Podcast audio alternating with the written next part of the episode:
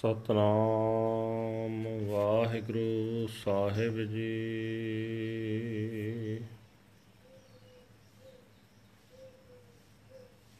ਸ਼ਲੋਕ ਮਹਲਾ ਚੌਥਾ। ਗੁਰਮੁਖ ਅੰਤਰ ਸਾਤ ਹੈ ਮਨ ਤਨ ਨਾਮ ਸਮਾਏ। ਨਾਮੋ ਚਿਤ ਬੈ ਨਾਮ ਪੜੈ ਨਾਮ ਰਹੈ, ਲਿਵ ਲਾਏ। ਗੁਰਮੁਖ ਅੰਤਰ ਸਾਤ ਹੈ, ਮਨ ਤਨ ਨਾਮ ਸਮਾਏ। ਨਾਮੋ ਚਿਤ ਵੈ ਨਾਮ ਪੜੈ ਨਾਮ ਰਹੈ, ਲਿਵ ਲਾਏ। ਨਾਮ ਪਦਾਰਥ ਪਾਇਆ, ਚਿੰਤਾ ਗਈ ਬਿਲਾਏ। ਸਤਿਗੁਰ ਮਿਲਿਆ ਨਾਮ ਉਪਜੈ ਤਿਸਨਾ ਭੁਖ ਸਭ ਜਾਏ। ਨਾਨਕ ਨਾਮੇ ਰਤਿਆ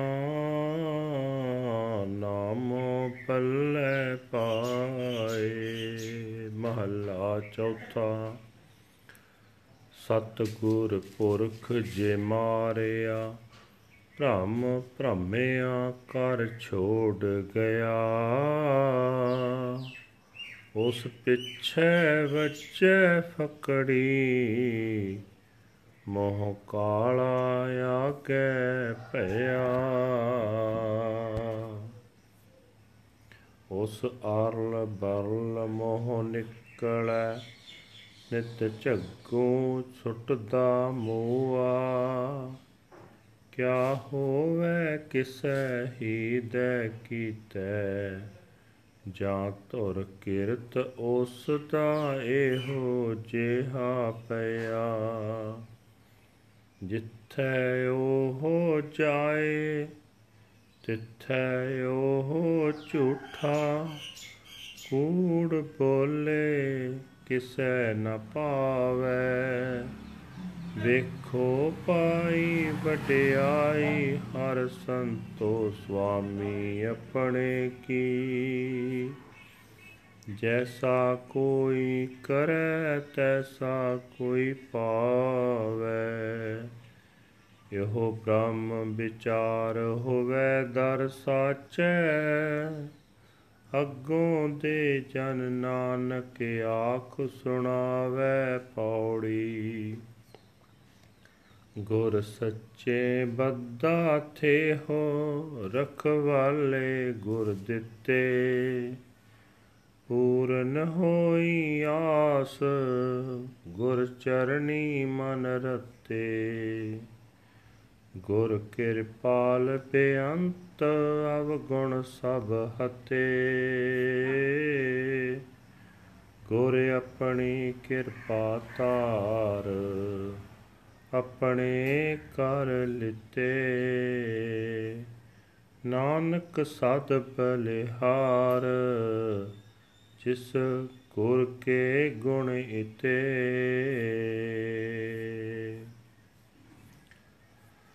ਗੁਰ ਸੱਚੇ ਬੱਦਾ ਥੇ ਹੋ ਰਖਵਾਲੇ ਗੁਰ ਦਿੱਤੇ।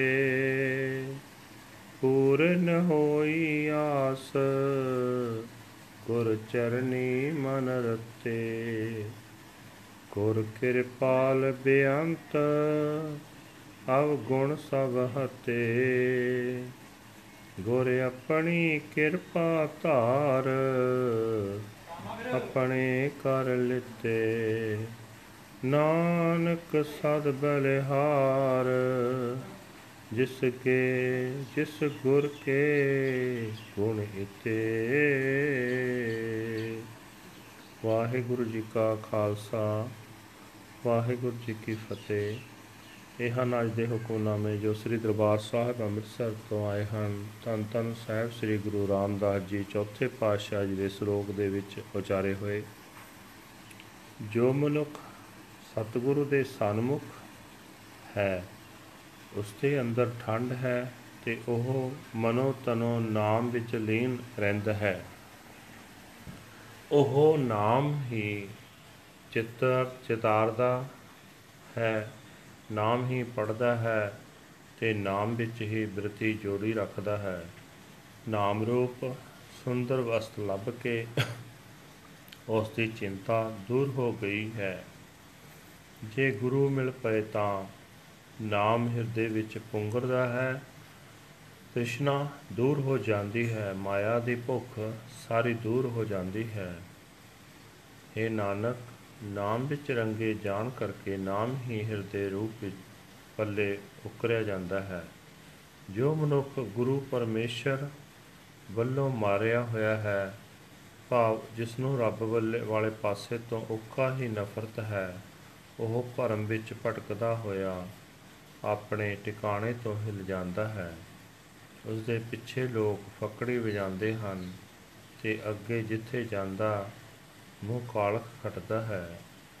ਉਸ ਦੇ ਮੂੰਹੋਂ ਨਿਰਾ ਬਕਵਾਸ ਹੀ ਨਿਕਲਦਾ ਹੈ।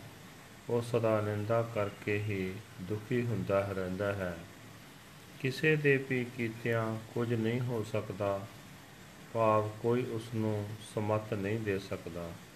ਕਿਉਂਕਿ ਮੁੱਢ ਤੋਂ ਹੀ ਕੀਤੇ ਮੰਦੇ ਕਰਮਾਂ ਦੇ ਸੰਸਕਾਰਾਂ ਅਨੁਸਾਰ ਹੁਣ ਵੀ ਇਹੋ ਜਿਹੀ ਭਾਵ ਨਿੰਦਾ ਦੀ ਮੰਦੀ ਕਮਾਈ ਕਰਨੀ ਪਈ ਹੈ।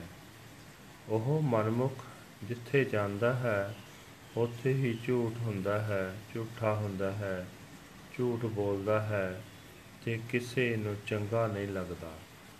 ਇਹ ਸੰਤ ਜਨੋ, ਪਿਆਰੇ ਮਾਲਕ ਪ੍ਰਭੂ ਦੀ ਵਡਿਆਈ ਵੇਖੋ ਕਿ ਜਿਹੋ ਜਿਹੀ ਕੋਈ ਕਮਾਈ ਕਰਦਾ ਹੈ, ਉਹ ਜਿਹਾ ਉਸ ਨੂੰ ਫਲ ਮਿਲਦਾ ਹੈ। ਇਹ ਸੱਚੀ ਵਿਚਾਰ ਸੱਚੀ ਦਰਗਾਹ ਵਿੱਚ ਹੁੰਦੀ ਹੈ। ਦਾਸ ਨਾਨਕ ਪਹਿਲਾਂ ਹੀ ਤੁਹਾਨੂੰ ਆਖ ਕੇ ਸੁਣਾ ਰਿਹਾ ਹੈ। ਤਾਂ ਜੋ ਭਲਾ ਬੀਜ ਬੀਜ ਕੇ ਭਲੇ ਫਲ ਦੀ ਆਸ ਹੋ ਸਕੇ। ਸੱਚੇ ਸਤਿਗੁਰੂ ਨੇ ਸਤਸੰਗ ਰੂਪ ਪਿੰਡ ਵਸਾਇਆ ਹੈ। ਉਸ ਪਿੰਡ ਲਈ ਸਤਸੰਗੀ ਰਾਖੇ ਵੀ ਸਤਿਗੁਰੂ ਨੇ ਹੀ ਦਿੱਤੇ ਹਨ। ਜਿਨ੍ਹਾਂ ਦੇ ਮਨ ਗੁਰੂ ਦੇ ਚਰਨਾਂ ਵਿੱਚ ਜੁੜੇ ਹਨ, ਉਹਨਾਂ ਦੀ ਆਸ ਪੂਰਨ ਹੋ ਗਈ ਹੈ, ਭਾਵ ਤ੍ਰਿਸ਼ਨਾ ਮਿਟ ਗਈ ਹੈ। ਦਿਆਲ ਤੇ ਬੇਅੰਤ ਗੁਰੂ ਨੇ ਉਹਨਾਂ ਦੇ ਸਾਰੇ ਪਾਪ ਨਾਸ ਕਰ ਦਿੱਤੇ ਹਨ। ਆਪਣੀ ਮਿਹਰ ਕਰਕੇ ਸਤਿਗੁਰੂ ਨੇ ਉਹਨਾਂ ਨੂੰ ਆਪਣਾ ਬਣਾ ਲਿਆ ਹੈ। ਇਹ ਨਾਨਕ, ਮੈਂ ਸਦਾ ਉਸ ਸਤਿਗੁਰੂ ਤੋਂ ਸਦਕੇ ਹਾਂ, ਜਿਸ ਵਿੱਚ ਇਤਨੇ ਗੁਣ ਹਨ। वाहेगुरु जी का खालसा, वाहेगुरु जी की फतेह। This is today's Hukamnama from Shri Darbar Sahib Amritsar ordered by our fourth Guru Guru Ramdas ji under श्लोक महला चौथा श्लोक fourth Mahal within the Gurmukh is peace and tranquillity his mind and body are absorbed in the Naam, the name of the Lord.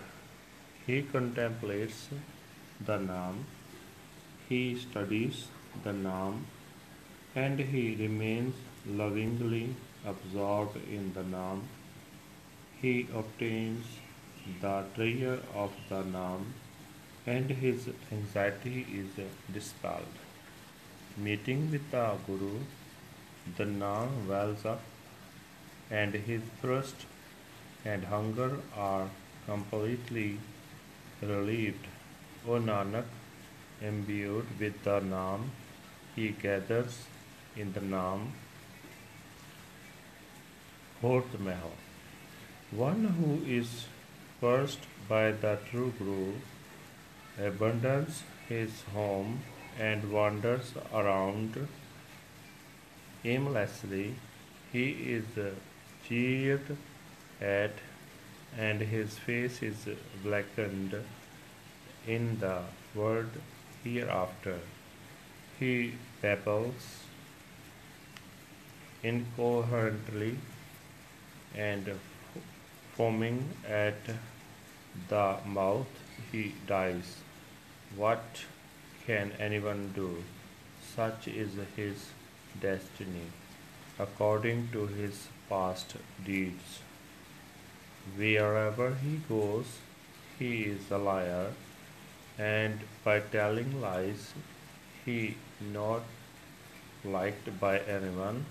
O siblings of destiny, behold this the glorious greatness of our Lord and Master. O saints, as one behaves, so does he receive.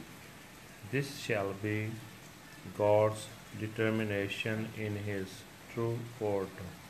Servant Nanak predicts and proclaims this story.